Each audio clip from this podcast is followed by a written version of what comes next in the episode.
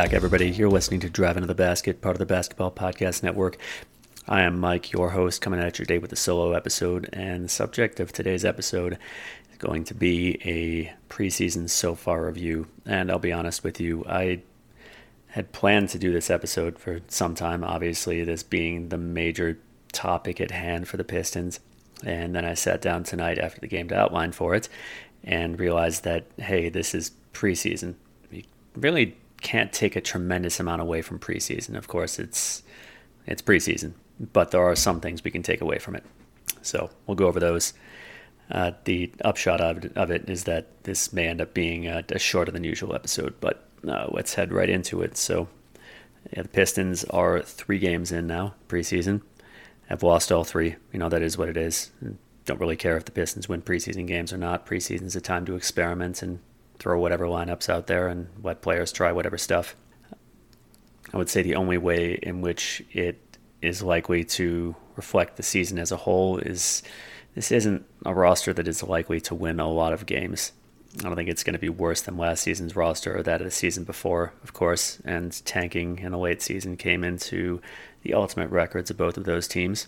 But this is still a team that's very much more about upside than about immediate talent. And it's a team with a lot of things to figure out.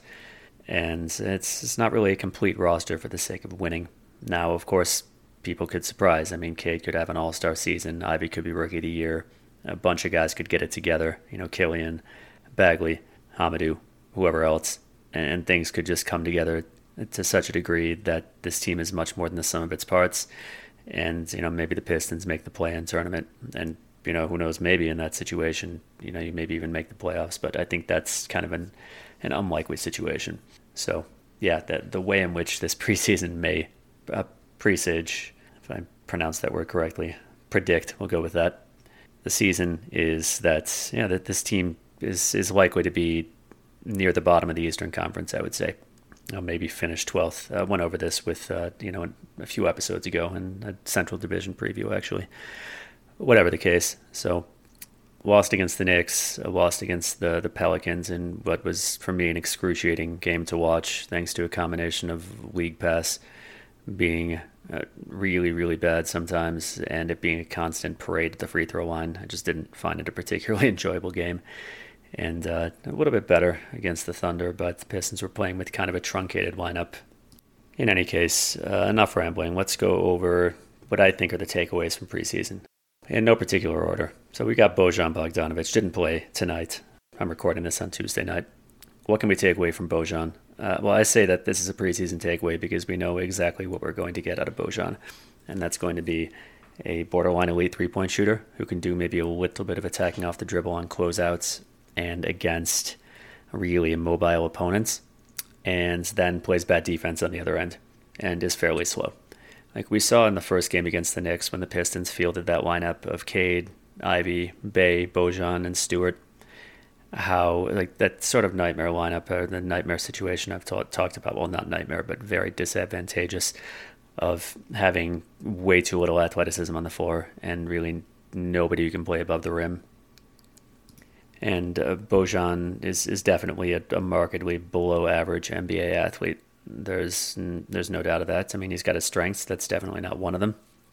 And so he's really beaten very easily, or not very easily, but certainly handily. We'll put it that way. Like he's not a pylon or traffic cone, whatever you want to call it. But he's pretty easily beaten by guys who are considerably faster than he is, and his defensive instincts are not good. So we saw Bojan doing what he does, which is being a, a guy who can hit threes and can hit difficult threes and, and provides really high caliber spacing on one end and is kind of a liability on the other end.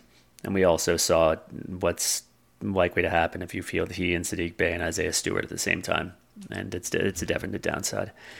But, you know, Bojan is what he is. We can really expect him to contribute at a high level uh, for the Pistons uh, as a floor spacer, as an overall scorer. Like I said in, in the episode I did about the Bojan trade, I think it was two weeks ago.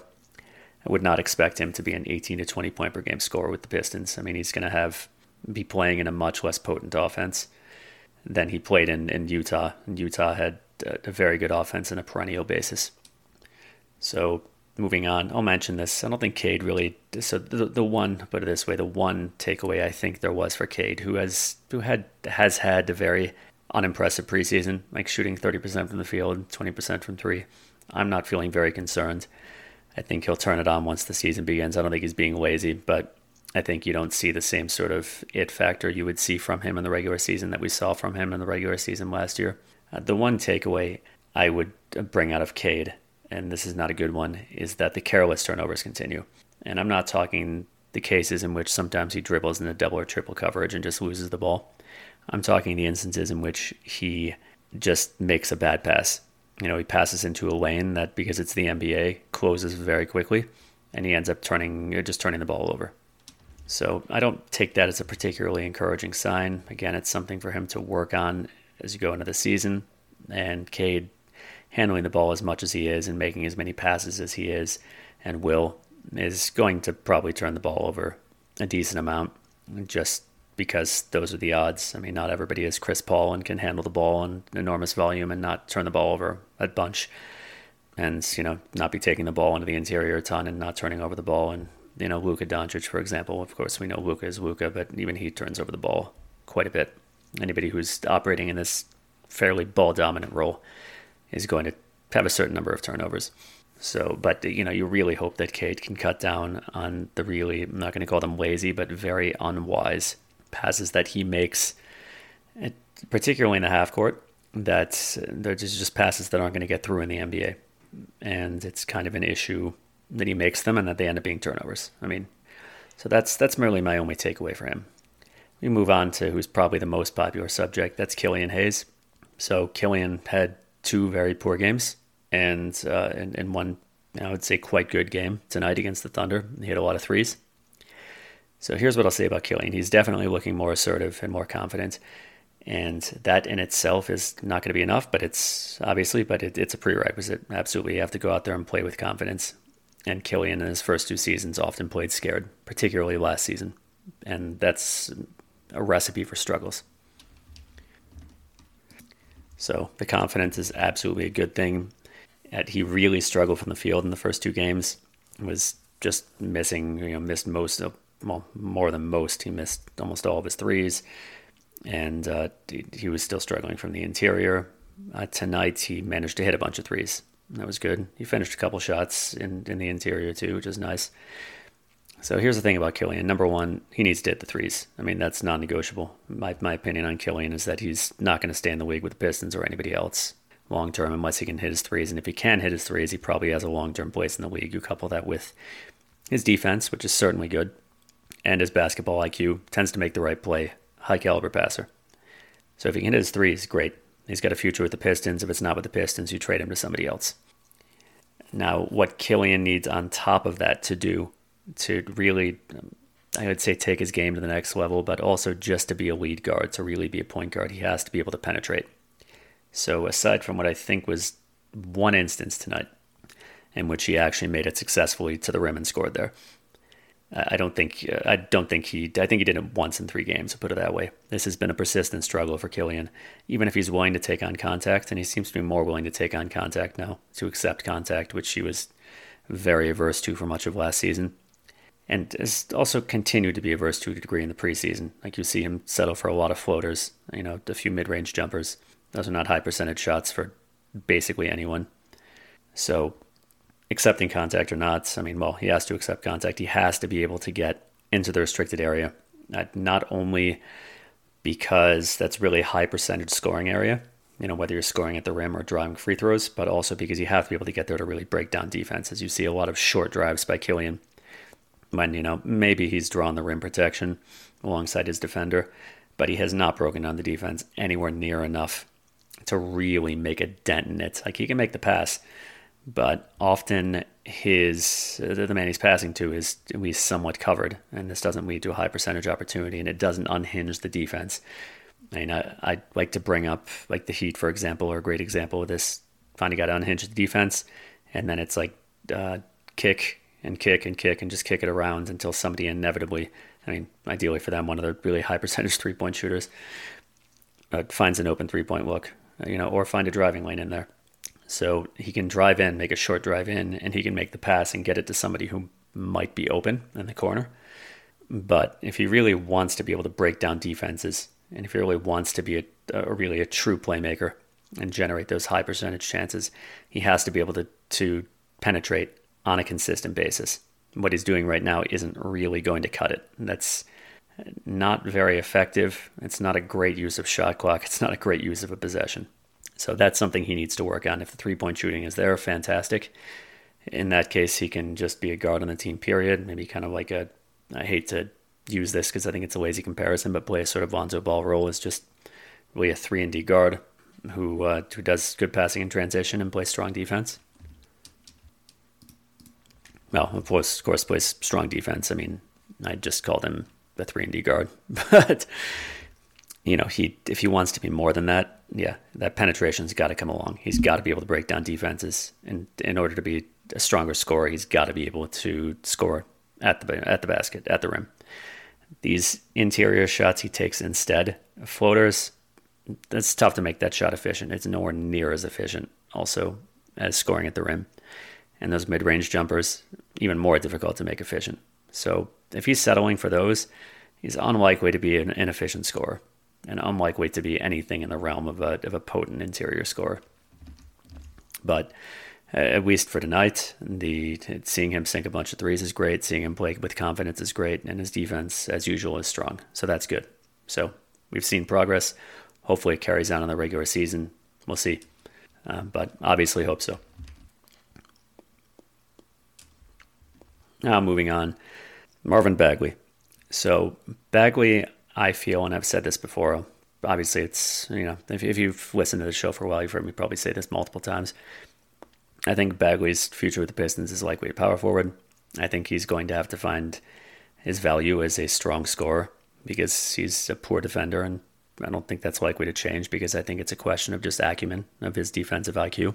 And I don't think he'll ever have it in him as an interior defender at, at center. It's one of the reasons I don't think he'll play center. And it is even an impediment to him as a perimeter defender if he's playing power forward. It's just an issue of at the NBA level.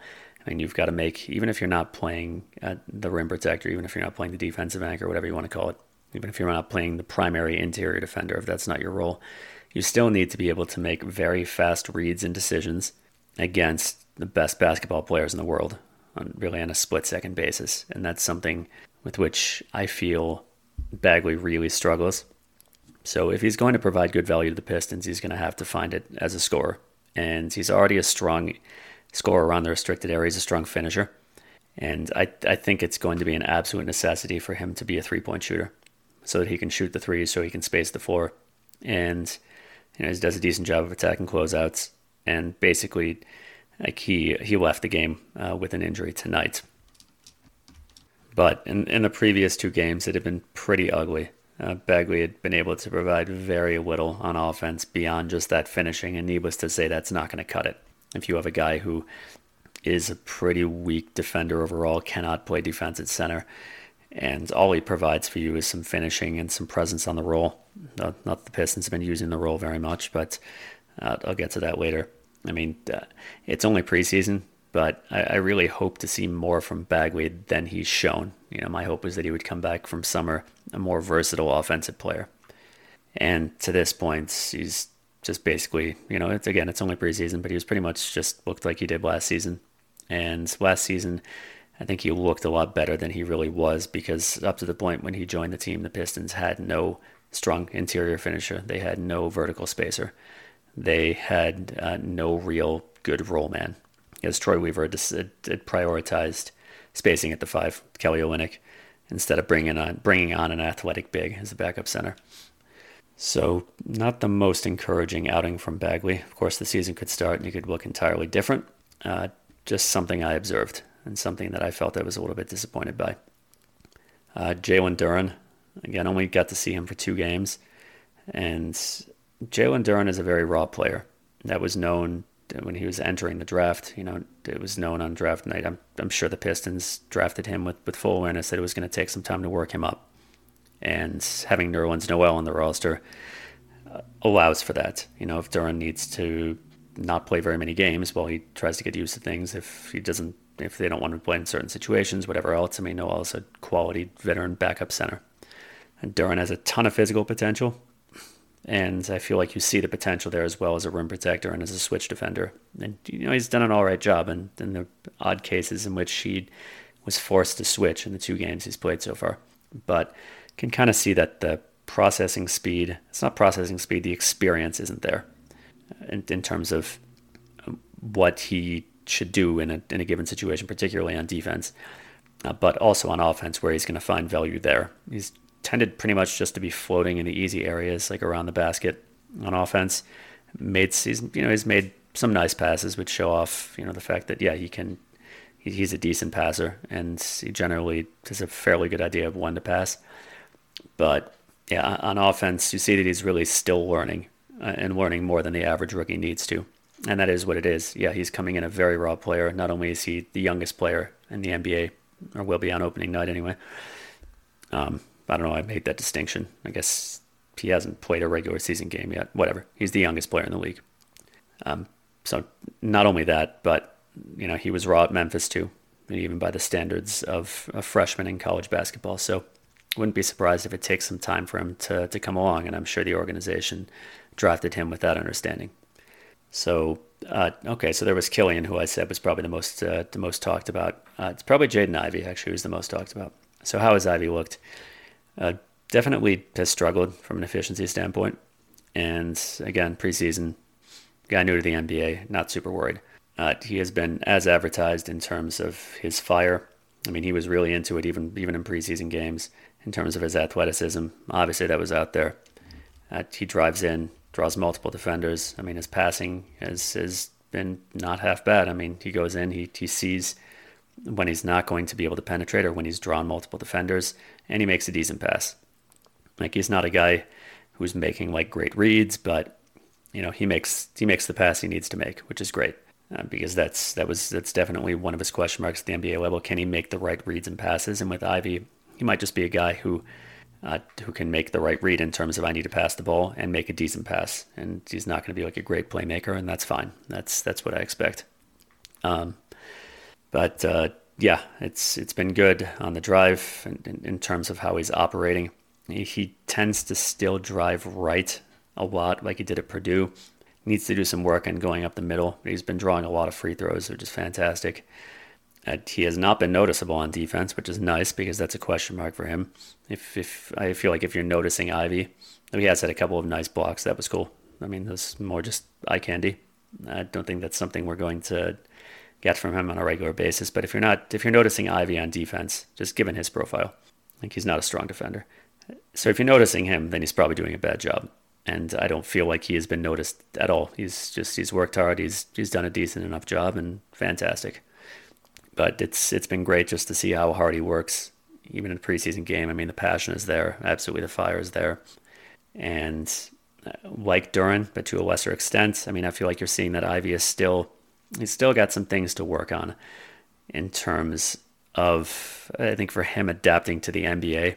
Because in the NCAA, I mean, he could really just burn guys with his excellent athleticism in a way that's not going to be quite as possible in the NBA. You've got to work on shot selection a bit as well. so what I'm, what I'm hoping, one thing I'm hoping for Ivey, it's like, dude, like spot up at the three point line. Stop spotting up like two or three feet behind the three point line. It makes your shot considerably more difficult. It's something he did in college, and he's continuing to do it at, at the the further away three point line in the NBA. And my hope is that Ivey will end will eventually, not eventually, like immediately, be put on a, a healthier shot diet, more spot ups like right on the line. Uh, he's been attempting quite a few pull ups as well.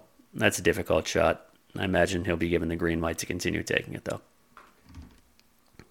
And uh, for me, that's about it for player takeaways. I mean, we've seen Isaiah Stewart attempt a decent amount of threes and and sink some of them. I mean, he's only sank three threes in in three games. Uh, his average 2.7 attempts, but yeah, 2.7 attempts. Man, I have to do that math in my head. But uh, yeah, he's attempted eight threes and he's hit three of them.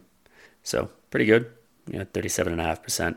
And uh, maybe I got that math completely wrong. I'm sorry. I'm recording this fairly late at night. But uh, I have faith in, in Stewart's shot, and hopefully it comes along.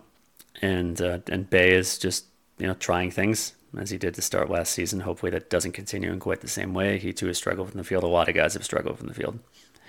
But uh, I don't have too much to say about Sadiq, though it's been nice that he's gotten to the line quite a bit.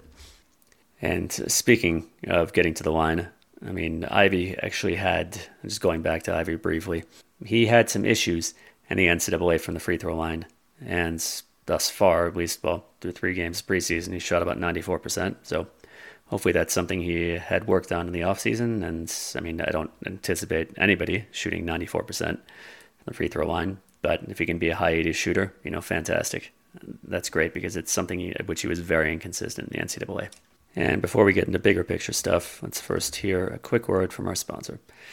The NFL action is in full swing at DraftKings Sportsbook, an official sports betting partner in the NFL. We're talking touchdowns, big plays, and even bigger wins. New customers can bet just $5 on any NFL team to win and get $200 in free bets if they do. In addition to the usual bets, everyone can boost their winnings with DraftKings stepped up same game parlays. For example, if you want to bet on this Sunday's matchup between the Lions and the Cowboys. To make things even sweeter, you can throw down on stepped up same game parlays once per game day all season long. Download the DraftKings Sportsbook app now and use promo code TBPN to get $200 in free bets if your team wins when you place a $5 bet in any football game. That's code TBPN only at DraftKings Sportsbook, an official sports betting partner of the NFL. Minimum age and eligibility restrictions apply. See show notes for details. Okay, so just some bigger picture takeaways and just talk a little bit about the offense and about the defense. And it's possible that these won't persist into next season, excuse me, into the regular season, though I suspect that they probably will for the most part. Now, I think there's something that Bears saying, Bears mentioning about Dwayne Casey. He's a good developmental coach. I think he's proven that, at least in my opinion, he has. He's certainly proven that to me. He's done a really good job of keeping a good locker room through uh, through very difficult times. Uh, the young players love him. He seems to put a lot of emphasis on helping them grow and so on and so forth. I talked a, a lot about that with uh, with Omari Sankofa, who was on on the podcast for my last episode. And so in that area, he's very strong. As an on-court coach, I think he's pretty weak. He is a poor offensive mind, for one, and though he's he's better at, at defense, he just he's not very adaptive. He doesn't make the necessary changes, and and you could say like, okay, maybe with these young players, you got to play in certain ways uh, you know, in, in, simpler ways. Maybe there's some merit to that, but my opinion is the fact is that, that Dwayne Casey is, I'd say, considerably below average as an on-court coach in the NBA. So let's talk the offense. Uh, the offense, what struck out to me, I mean, it, it's very much a motion offense uh, that focuses on uh, generating open three point attempts. I mean, the Pistons have taken a ton of threes in preseason. What's conspicuously absent for me is much play in the pick and roll at all for Killian Hayes, for Jaden Ivey, for Cade Cunningham. Uh, the first and third of those, uh, of whom rather spent a ton of time in the pick and roll last season. And Killian Hayes, I mean, Killian Hayes has always been a pick and roll guard.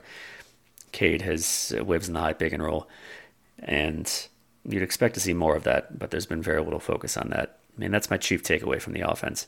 It's just, yeah, I mean, everybody works on opening up those uh, or just looking to generate open threes, but has definitely been a particular emphasis on it. Like I wanted to say almost to an extreme, but uh, yeah, just the Pistons haven't been running any pick and roll, which is strange. And is that a sign of what's to come in the regular season? Hard to say. Now, if you get the starting lineup that we got in the first preseason game, I would say that's uh, probably going to continue because you have no roll man in that lineup. And while, while you have one in the second unit, uh, second unit has problems of its own. You know, if, if Bojan is starting and Bey is starting, I mean, if, if you have that starting five of Cade, Ivey, Bojan, Bay, and Stewart, then you don't really have much means to run the pick and roll. And in the starting lineup, you just have to hope to have five shooters in the floor and open up lanes that way. And then your bench, like even if Killian can shoot, I mean, you're fielding at least two non shooters there.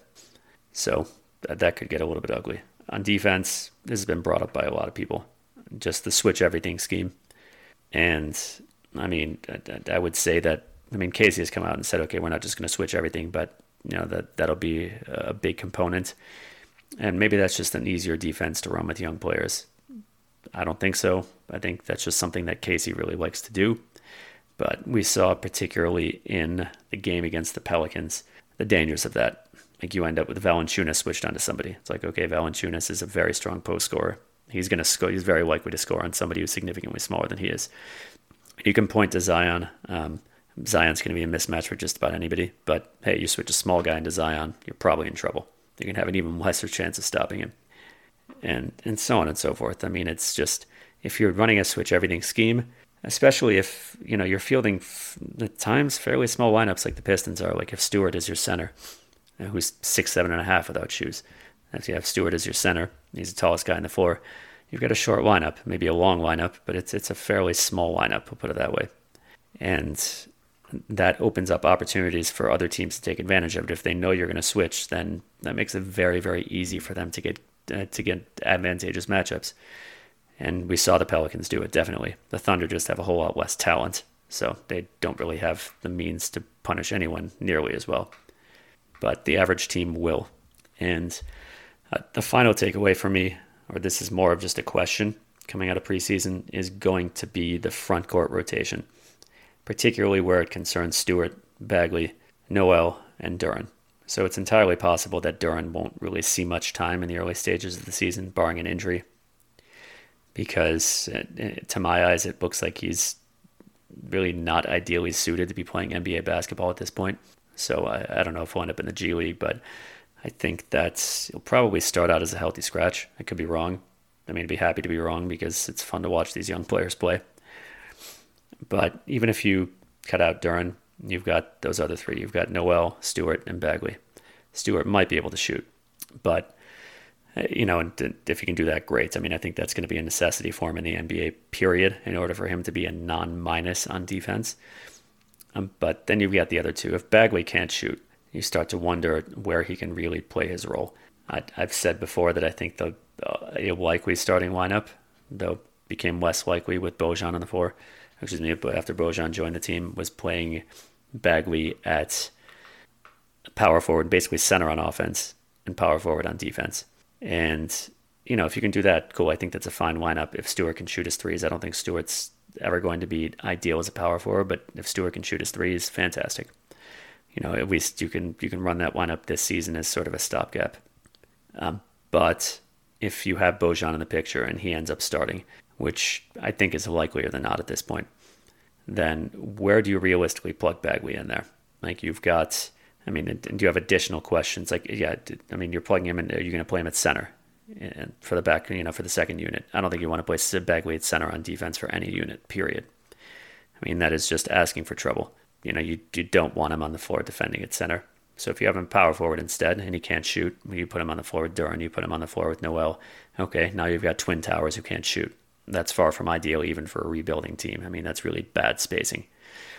So if Bagley can't shoot, I mean, I'd say in general, if Bagley can't shoot, you've got to be wondering where is his place really going to be in the rotation so that he's not really destroying spacing on offense. And so that, you know, if he's destroying spacing on offense and just providing bad defense, then it's a rebuilding season, but that has an impact upon the other players as well. All right, and to end the episode, going to answer a few listener submitted questions. First of which is Would you start Bagley at center? I think I, I just went over that. No, I would definitely not start Bagley at center, even on a team that's aiming to lose. I mean, if you're trying to develop other players on defense, I mean, Bagley at center is enough to unhinge your defense. We saw it last season on those few occasions at which he, on which he started at center.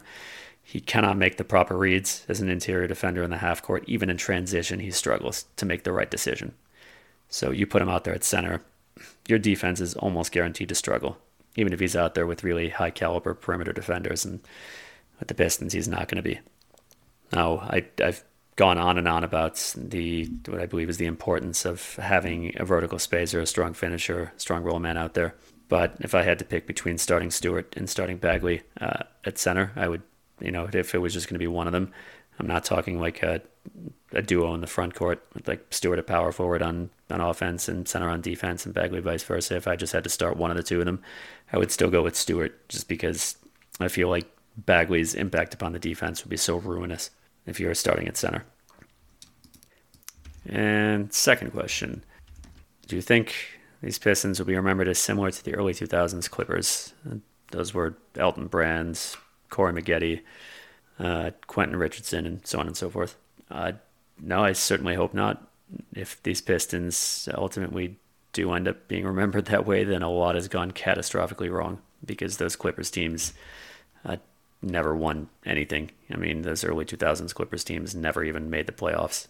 They made it in 2006, but that was after almost nine, I think nine years of not making the playoffs.